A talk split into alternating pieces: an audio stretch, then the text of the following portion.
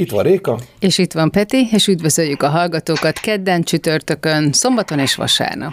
És amiről beszélni fogunk, az egy emlékem. Ez pedig az, hogy barátaimnál voltunk, barátomnál voltunk buliban, ott aludtunk, és az egyik, egyik közös barátunk borzasztóan horkolt, és így ki is maradt neki a, a lélegzetvétel, a légzés így időnként. De ez nem tréfa dolog, úgy tűnik. És valaki itt van velünk a vonalba, aki tréka szervezett ki is ő? Igen, dr. Várdi Katalin, tüdőgyógyász, szomnológus.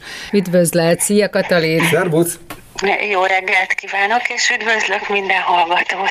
Ezt a szomnológus kifejezést, ezt egy picit kérlek, hogy fejtsd ki nekünk, mert mondjuk nekem így első hallásra nem sokat mond. Szomnológia az magyarul alvásmedicinát jelent. Ez egy olyan szakma, amelyben az alvás közben kialakuló jelenségekkel foglalkozunk, de ez nem csak az alvást érinti, hanem természetesen az alvás zavarai következtében nappal kialakuló problémákat is. Ugye az alvás az egy furcsa dolog, mert nem nagyon tudunk róla, tehát a tudatunk az kikapcsolt állapotban van, emiatt egy külső szemlélő tud az alvásunkról többet mondani, illetve a másnapi napunk. És ez egy nagyon bonyolult összefüggés, ezért hosszú fejlődésen kellett átmenjen a medicina, és a komputereknek kellett megjelenni ahhoz, hogy adatokat tudjunk gyűjteni az alvásról. Az alvás az általában 8 óra, tehát nem elég mondjuk egy fényképet készíteni, mint hogyha egy röngen csinálnál. Nem elég akár egy két perces mondjuk regisztrátumot készíteni, mint ahogy az EKG, hanem egy egészen hosszú folyamatot kell megfigyelni, és azt tulajdonképpen tárolni is kell ahhoz, hogy másnap elemezni lehessen. Ezért egészen a 90-es évekig várni kellett, amíg a technológia olyan szintre jutott, hogy alaposan lehessen ezeket a jelenségeket párhuzamosan időben megfigyelni. Először is van egy nagyon fontos eleme az alvásnak, ez maga az agy, tehát az agyról elektromos áramok a kis hullámok segítségével figyeljük meg azt, hogy mi történik, de ezen közben figyeljük a szív, a légzés, az oxigénszint, az izmok, működését is, és ezt párhuzamosan figyeljük, hogy bizonyos agyi jelenségek alatt milyen úgynevezett vegetatív, vagyis szívre és tüdőre vonatkozó jelek történnek, vagy az izomzatra. Úgyhogy hát el lehet képzelni, hogy milyen hatalmas anyag gyűlik fel egy-egy éjszaka folyamán, és hogy ahhoz már tényleg elég komoly komputer fejlettség szükséges, hogy ezeket elemezni is lehessen. Hát valóban nagyon összetett, ahogy így első soroltad, hogy mi mivel kapcsolódik. Ebbe én így laikusként nem is nagyon gondoltam bele. Pláne jó, nem de... hoztam össze a tüdő gyógyászattal, pedig hát egyértelmű lenne, hogy a légzés az végül is összekötődik az alvással, a horkolással. Nálam inkább a horkolás szokott lecsengeni, mint probléma, már mint nem én horkolok, hanem általában azt szoktam hallani éjszakánként, hogy horkolnak, és ez valami iszonyat idegesítő, de valószínűleg sokkal több van e mögött, mint idegesítő. A horkolás az persze lehet csak egyszerű hangjelenség, jelenség, egy olyan fajta esztétikai kérdés, mint hogy valakinek van itt vagy ott egy anyajegye, vagy éppen hogy áll a mellett, ez a ritkább eset. Gyakrabban ez egy olyan hangjelenség, amely alapvetően változtatja meg azt az alvás szerkezetet, amely a záloga annak, hogy nappal hogyan tudunk működni. Ugye itt legfontosabb arról beszélni, hogy egyáltalán miért alszunk, a második pedig az, hogy miért van kiemelt szerepe ebben a légzésnek. Ugye, amikor medikusokkal szoktam beszélgetni, vagy nem tudom, tanítok, akkor azt a játékot szoktam eljátszani, hogy megkérem a kedves hallgatókat, hogy próbálják meg visszatartani a légzésüket. Most a kedves hallgatók is megpróbálhatják vagy pedig próbáljanak egy kicsit gyorsabban levegőt venni. És ugyanakkor próbálják meg mondjuk felgyorsítani a veséjüket, vagy lelassítani a májukat, esetleg a szívműködésüket. Jó. No, ez utóbbi ugyan nem fog sikerülni, ugye? Ez egy teljesen egyértelmű dolog. Azonban a légzést azt hiába mondom, hogy most tartsa vissza a levegőt, egy idő után venni fog levegőt, de ugyanakkor föl is tudja gyorsítani. Miért van ez? Mert a légzés az szemben minden más egyéb szervel tudati kontroll alatt van, és egy sokkal bonyolultabb hálózaton áll az agy szervezése alatt, mint az összes többi szerv. Vagyis egyszerre lehet tudatosan működtetni, de az életben maradás érdekében az alsó vagyi szervek, azok át tudják venni annak az uralmát, hogy tudatosan irányítsuk a légzésünket. Ez egy nagyon fontos dolog, mert ez azt teszi lehetővé, hogy többféle rendszeren keresztül történjen a légzés szabályozása. Legegyszerűbben úgy lehet mondani, hogy van egyszer egy oxigénen történő szabályozás, és van egy izmokon történő szabályozás, és ez különböző alvásfázisokban gyengül meg annak érdekében, hogy kipihenje magát. Mert miért milyen az alvásunk? Az alvásunk az különböző alvásfázisokból áll. Ez annyit jelent, hogy van tulajdonképpen három alapvető fázis, van ez egy ilyen szendergős, amiből viszonylag könnyű fölébredni, és nagyon hasonlóak az agyi aktivitások ahhoz, amilyen ébrenlétben van, de azért már megjelennek bizonyos csökkenések, meg az alvásra jellemző agyi aktivitások. Van az úgynevezett mély alvás, amikor a frekvenciája ezeknek a hullámoknak nagyon-nagyon lecsökkent, viszont az amplitúdója meg megnő. Ez egy teljesen pihentető fázis, és van a úgynevezett REM fázis, vagy az álomlátás fázisa, amikor a frekvencia az nagyon-nagyon hasonló, ahhoz, amit éberlétbe tapasztalunk, de ezen közben az izmoknak a tevékenysége teljesen megváltozik, teljesen ellazulnak, össze-vissza működik a szem, tehát megszűnik a párhuzamos működése, és az összes izom az lazává válik. És itt van jelentősége a légzésnek is, hogy míg a oxigénen keresztüli, ez nagyon primitíven mondva szabályozás az a mély alvásban pihen, addig az izmokon keresztüli légzés szabályozás, az pedig a álomlátás időszakában pihen meg a legjobban, tehát ezekben az alvásfázisokban alakul ki emiatt sokkal erőteljesebben a horkolás, ami az izmok kóros ellazulásának a következtében alakul ki a felső légútban, úgyhogy ez az, ami szétzilálja aztán a, az alvás struktúrát. Jön a zene, folytatjuk. Itt van Ölvedi Réka. És itt van Zsuffa Péter, és a vendégünk dr. Várdi Katalin tüdőgyógyász szomnológus, akivel ugye az alvásról beszélgetünk, most már megtudtuk, hogy mennyi fázisa van az alvásnak, és nagyjából azok mit jelentenek, és már megint eljutottunk a horkoláshoz. Amely jól összekavarja az alapfunkciókat, és ugye az élettani hatásai által történő eredmények is akkor megváltoznak ott hagytuk abba az előző beszélgetésnél, hogy egy picit meséltem a különböző alvásfázisokról. Nos, ezeknek az alvásfázisoknak természetesen nem csak a horkolás szempontjából van jelentősége, hanem a mi nap, nappalunk és a mi személyiségünk szempontjából. Ahhoz, hogy valaki megfelelően tudjon működni, nagy alkotásokra legyen képes, ahhoz bizony megfelelő mennyiségű REM fázisra és mély alvásfázisra szükség van. Tanulni sem tudunk úgy megfelelően, hogyha nem megfelelő az alvás struktúránk. Nagyjából ugye azt lehet mondani, hogy az alvás egyharmad része mély fázis, mély alvásfázis, egyharmad része álomlátás, és a másik egyharmad része az ilyen reszli alvásból áll. És erre egész röviden és nagyon primitíven azért van szükség, meg, meg, mert míg a mély alvásfázisok azok tulajdonképpen a memóriát, azt mély, mélységébe beviszik azokat a tanult eseményeket és ö, történéseket, ami nap folyamán történik. A REM az elrendezi a fontossági sorrend tekintetében a dolgokat, tehát a tanuláshoz és ahhoz, hogy megfelelően tudjunk adaptálódni a világhoz, a mindennapi kihívásokhoz, ezekre az alvásfázisokra nagy-nagy szükségünk van.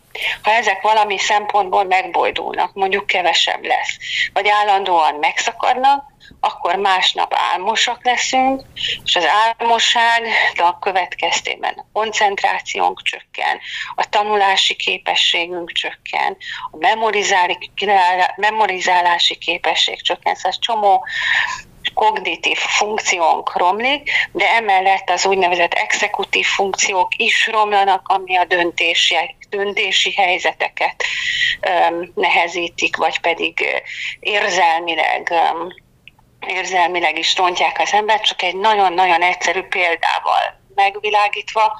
Ugye én sokat ügyeltem életembe, ezzel sok alvás esett ki. És hát ugye az én gyerekeim rossz gyerekek voltak, szerteszéjjel hagyták az okniukat itt-ott a lakásba. És akkor én, amikor normális állapotomban nem ügyeltem, akkor hát azt mondtam, hogy ennyi benye, és összeszedtem az oknikat. De hogyha nem aludtam, akkor ugye érzelmileg is kitörtem, és borzasztó pipa lettem rájuk, és kiabáltam velük, ami tulajdonképpen egy helytelen dolog. Tehát ezt az érzelmi összeszedettséget is okozhatja az, hogy helyes a alvás struktúránk. Ha ez nincs meg, akkor hosszú távon kialakulhat mindenféle pszichés zavar, vagy nagyon sokszor úgy látják, hogy a agy tisztító funkciója az éjszaka van, annak a hiánya az pedig demenciához vezet, szóval sok hátránya van annak, hogyha nem alszik az ember, de a legközvetlenebb az a másnapi álmosság amit nagyon jól tudunk, hogy önmagában is elég nehéz, illetve a fáradtság, ami egy más jellegű ugye, funkciókiesés. Na most azért meg kell egyeznem, hogy nagyon sok olyan anyuka hallgat bennünket, aki karondlő csecsemőjével, ugye kisgyermekkel. Hát legyünk már őszinték, a feleségem öt évig nem aludt, hát most akkor,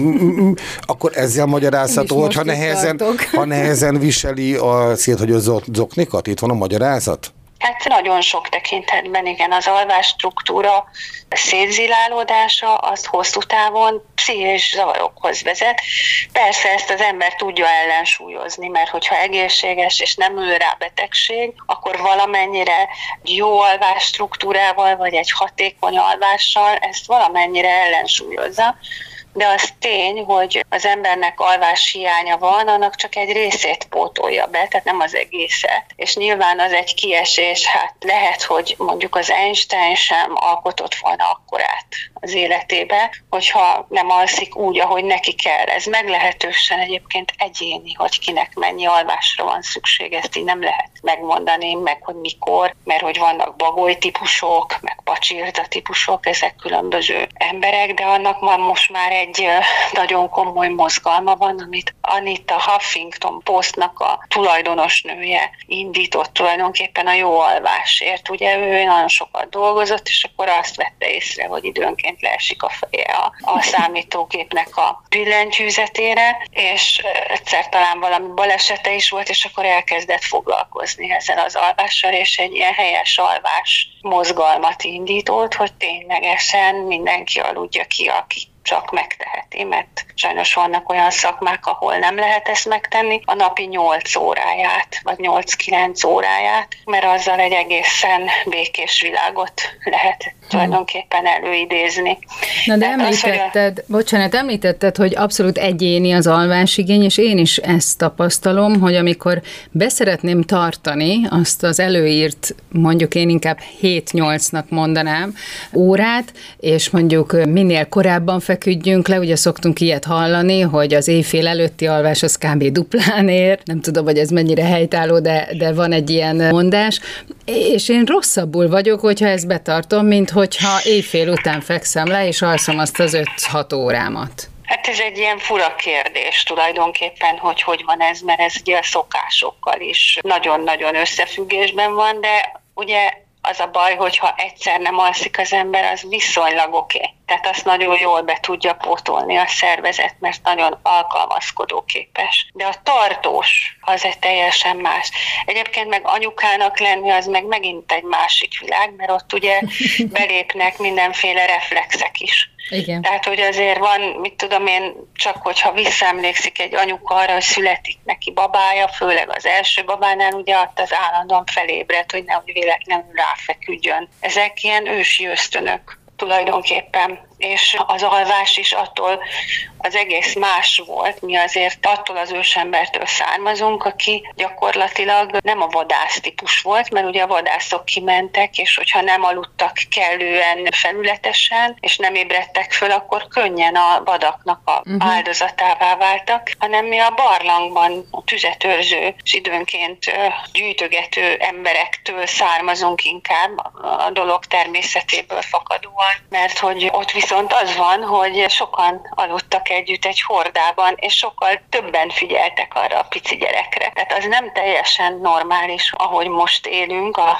ősember szempontjából, hogy csak a szülők vannak gyakorlatilag a gyerekkel, mert így nem tudják levenni az olvásnak a uh-huh. hiányát se a friss anyukáról, hanem ott azért szépen levették a másik anyukák, nagymamák, stb. Ja. következő generációkat terheket. Tehát ezért ez egy nagyon fontos dolog, hogy ehhez is meg kell tanulni, adaptálódni, hogy ennyire külön élünk egymástól. Hát ez egy uh-huh. viszonylag új dolog, 150 le, éves lehet, vagy maximum 200 éves, hát ez az emberiség életében egy nagyon rövid idő. Uh-huh. Na most, Úgyhogy... Aha, de most itt hagyj jegyezzem meg, hogy egyszer, nem tudom, kinek mondtam, de azért kell mennem lefeküdni, mert dolgoznom kell. Ugyanis a munkaidőnek tekintettem az alvást mindig is.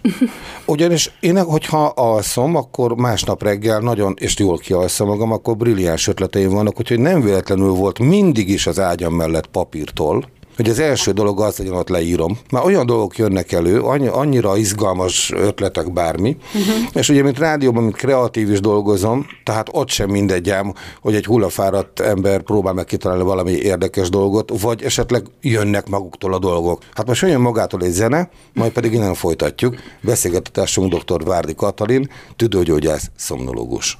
Jól mondtam mindent? Igen. Oké, okay, megálltam pillanatra, jön a zene. Itt van Réka. És itt van Peti, és továbbra is az alvásról, az alvás hiányáról, horkolásról és mi egymásról beszélgetünk dr. Várdi Katalinnal, tüdőgyógyász, szomnológus szakemberrel. Hát nagyon érdekes, és igazából mi csak itt hallgatunk, mert annyira fontos információk hangoznak el, és hát szerintem ez a téma aztán mindenkit érint, mert valamennyit azért mégiscsak mindenki alszik, és egy picit én visszamennék oda, hogy ugye egyéni alvásigény, illetve hogy tényleg ezzel így mennyire lehet játszani. Tehát az, amit én mondjuk magamra vonatkozóan úgy érzékelek, hogy ez nekem jó és elégséges, az vajon tényleg jó és elégséges, vagy lehet, hogy hosszú távon bizony ki fognak jönni azok a dolgok, hogy hát igen, mert ott nem aludtál te annyit, amennyit kellett volna, csak te azt gondoltad, hogy az elég. Na, ez egy nagyon jó kérdés, és ezen egy kicsit azért gondolkoznom kell, hogy hogyan tudom ezt ügyesen megvilágítani. Ugye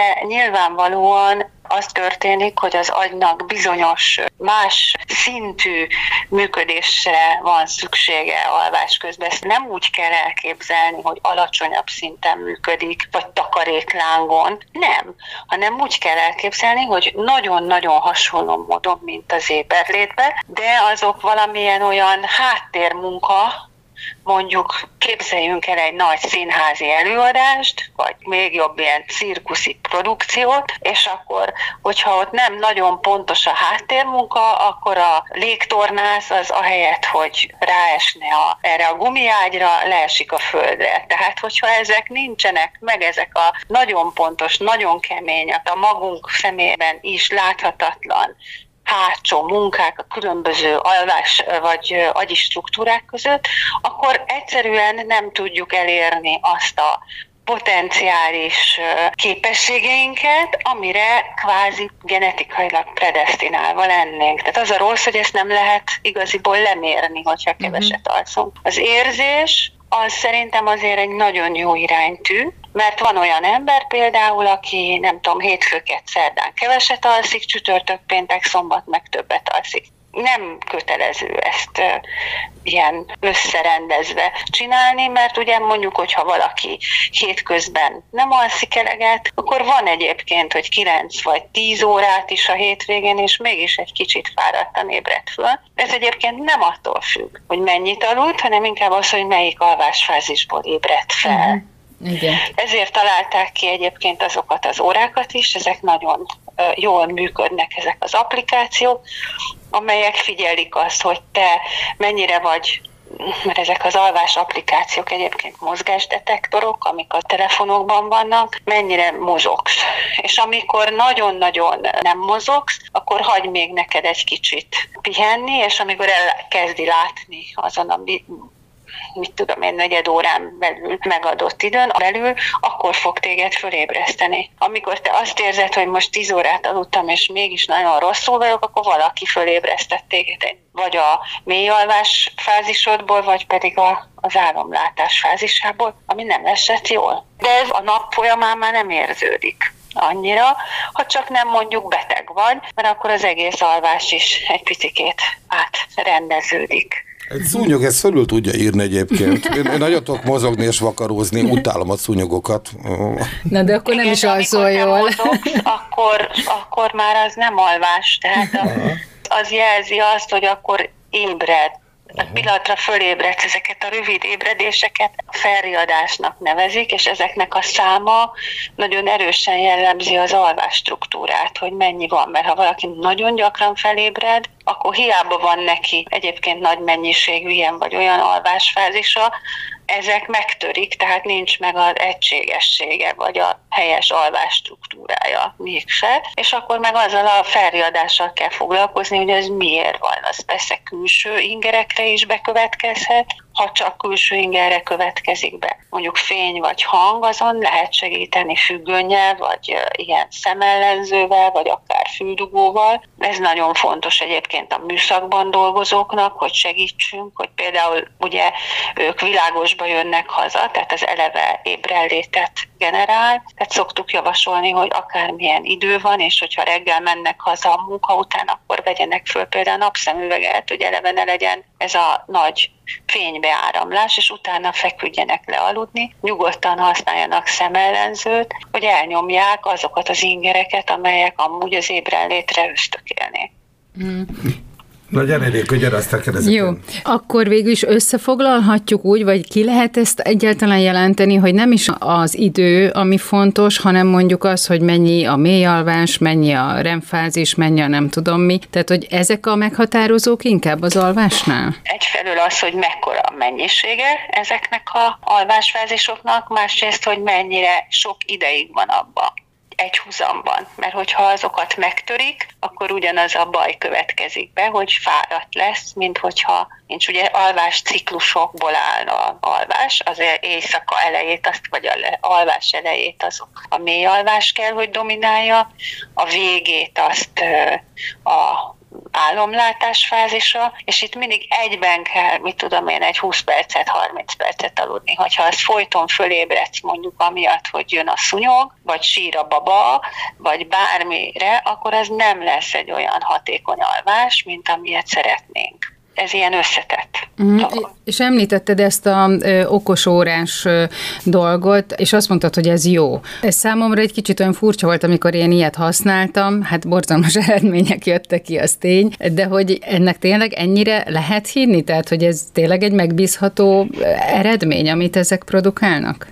Hát egyre jobbak. Az az Aha. igazság, tehát eleinte azért nagyon gyengék voltak, de most azért már nagyon sok mindennel lehet kombinálni, tehát minél inkább órával van összefüggésben, és nem csak a magad mellé helyezett telefon, akkor egyre megbízhatóbb, sok mindent lehet rajta látni, hogyha éppen alvásbajunk van, nyugodtan vigyük magunkkal az orvoshoz, és mutassuk meg. De nem lehet úgy használni ezt, mint valami abszolút dolgot, mert nyilván ezek olyan paraméterek, amelyet valamiből következtet.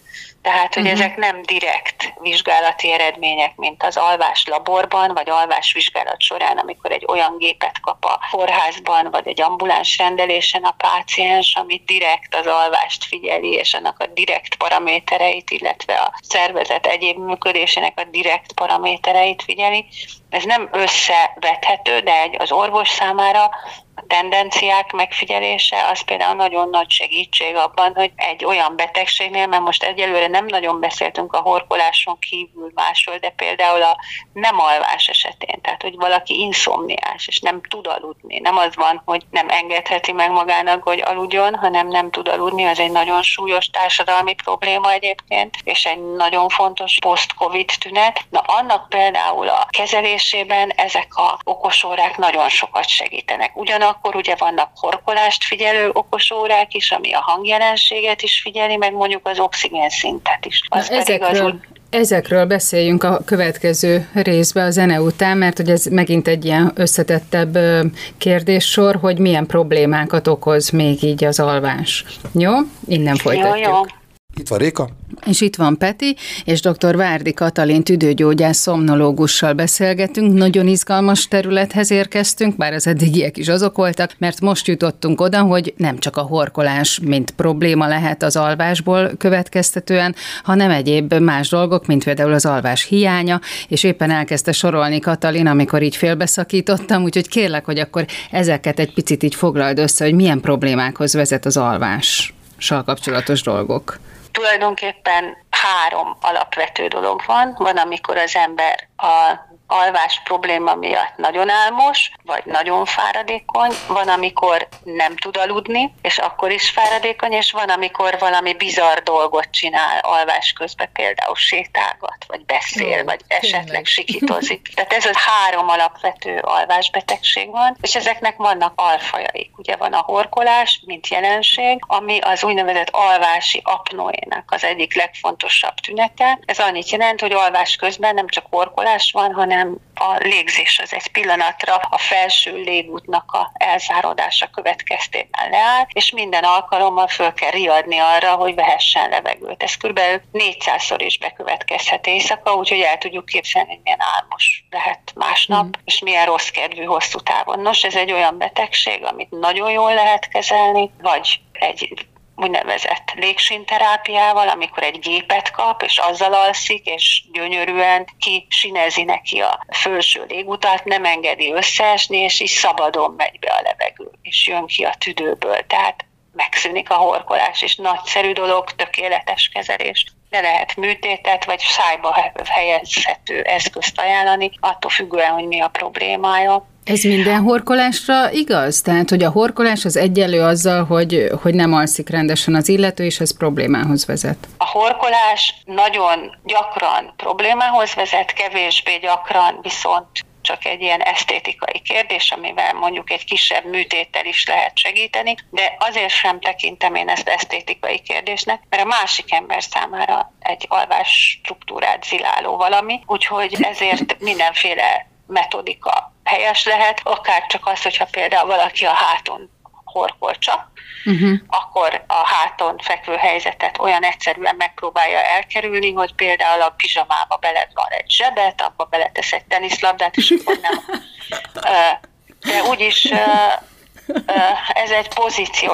Hát vagy mindig meg kell bögdösni a partnert, De hogy fölébredsz, az már nem abba. jó. Pont azt akarjuk elkerülni, Igen, hogy tudom, aludni. tudom. De hogy a, a horkolás azért valljuk be, jellemzően férfiaknál fordul elő. Ez igaz? Hát azért ne haragudj. Tehát, hogy ez már igaz? Hát bizonyos korosztályig dominálnak a férfiak, de sajnos azt kell, hogy mondjam, hogy a nőknél is kialakul, főleg a menopauzát követően nagy mennyiség mértékben uh-huh. ez a probléma, úgyhogy akkor ott kiegyenlítődnek, de valóban alvási apnoében szenved a lakosság, mondjuk dolgozó korú lakosság, akár 8%-a is, ezek közül férfiaknál 4%-a nőknél. Ez annyit jelent például Amerikában, hogy a a CPAP respirátoroknak ez a kezelés leszolgáló eszköz. Külön sáva van a repülőtéren, mert mert ott annyira gyakori, hogy az emberek mindenhova viszik magukkal, és még a repülőn is használják, ezért külön sáv van a vámnál a CPAP respirátoroknak, ami tényleg rendkívül fontos dolog, és itt hagyj jegyezzem meg, meg, meg hogy ez annyira alvás ziláló tényező, hogy a magyar jogrend szerint a gépjárművezetők csak úgy kaphatnak jogosítványt, hogyha igazolni tudják, hogy nem szenvednek közepesen súlyos vagy alvási apnoe valamelyik válfajában. Ez a 13 per 1992-es jogosítványról szóló rendelet, amit a veronai buszbaleset után uh-huh. helyesen, nagyon komolyan vesznek, hisz itt az történt, hogy a sofőr az nem vitte magával ezt a terápiás készülékét, uh-huh. és így aztán bizonyítva volt, hogy nem használta, és kialakult az az álmosság, ami miatt nem tudta kivédeni a hirtelen helyzetet. Úgyhogy uh-huh. ezt vegyük komolyan mindannyian, mert ez problémához vezet, és még egy apró megjegyzést ide hadd tegyek, hogy az alkohol hatására olyan izomrelaxáció következik be, amely még azt az embert is hajlamossá teszi horkolásra, vagy akár az alvási apnóinak, aki egyébként alkohol nélkül nem szenvedne ilyen problémába, úgyhogy ha horkolunk, akkor célszerű ezt tudomásul venni, és este hat után mondjuk például nem inni alkoholt.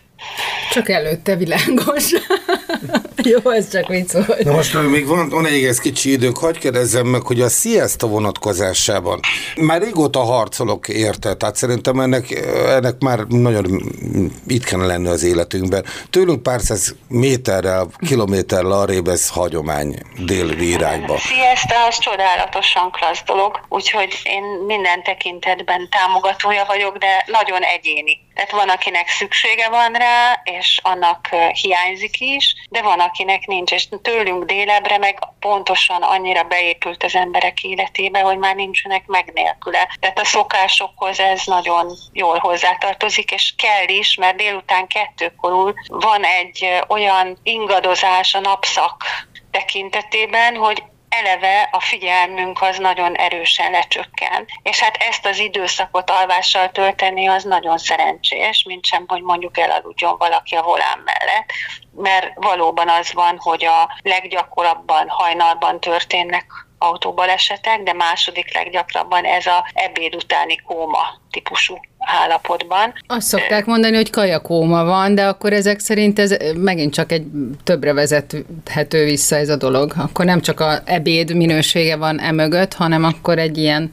Ez a napszaki ingadozásnak a normál struktúrája, hogy pontosan hát a mi időzónánkban kettő körül következik ez be. Úgyhogy tényleg igaza van kedves Péternek, hogy bizony néha erre figyelemmel kell lenni, és megengedni ezt egyszer-kétszer egy héten vagy hónapban mindenképpen. Nagyon jó. Én rendszeresen gyakorlom, egyébként kettőkor lemegy a ebédülési rohama a másik munkahelyemen, és fogom magamat, bevágom magamat egy fotelbe, lábamat keresztbe beteszem a jelzet, hogy én vagyok a tulaj a, a bejárati ajtóra, és hanyat vetem magam, behúzom a sapkámat, és ott alszom. Engem az nem érdekel. Valószínűleg, mert tele van velem különböző Facebook csoportok, hogy fotók. Még nem találkoztam vele. Jó, hát nem, nem ott, ahol én is ben vagyok, de elég, elég sok fotó keringhet a, az interneten. Büfés aki alszik a...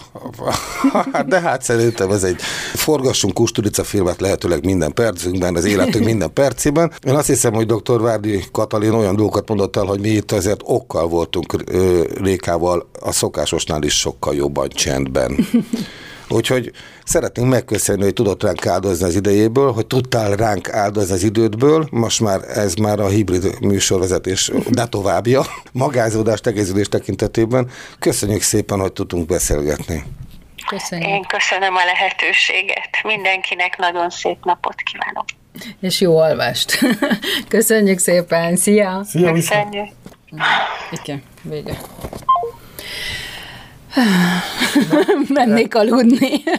Nem jött még el az ideje? Hát fölrángatta engem korán reggel. Te voltál De az most oka. este vagyunk, a... ahogy így az adásban hallhatóak vagyunk, vagy, vagy délután van. Hát akkor itt a vége. Figyeljünk az alvásra tényleg. Erre nagyon nehéz, főleg így szerintem anyáknak nagyon nehéz, ahogy ezt azért a uh-huh. Katalin is hozzátette. Én magamon érzem, hogy ez az utolsó, amire időt szánok, uh-huh. tehát ezt nem így kéne. Na, hát akkor ezzel elbúcsúzik Kölvedi Réka. És Zsufa Péter. Találkozunk a jövő héten. Viszont hallásra. Sziasztok!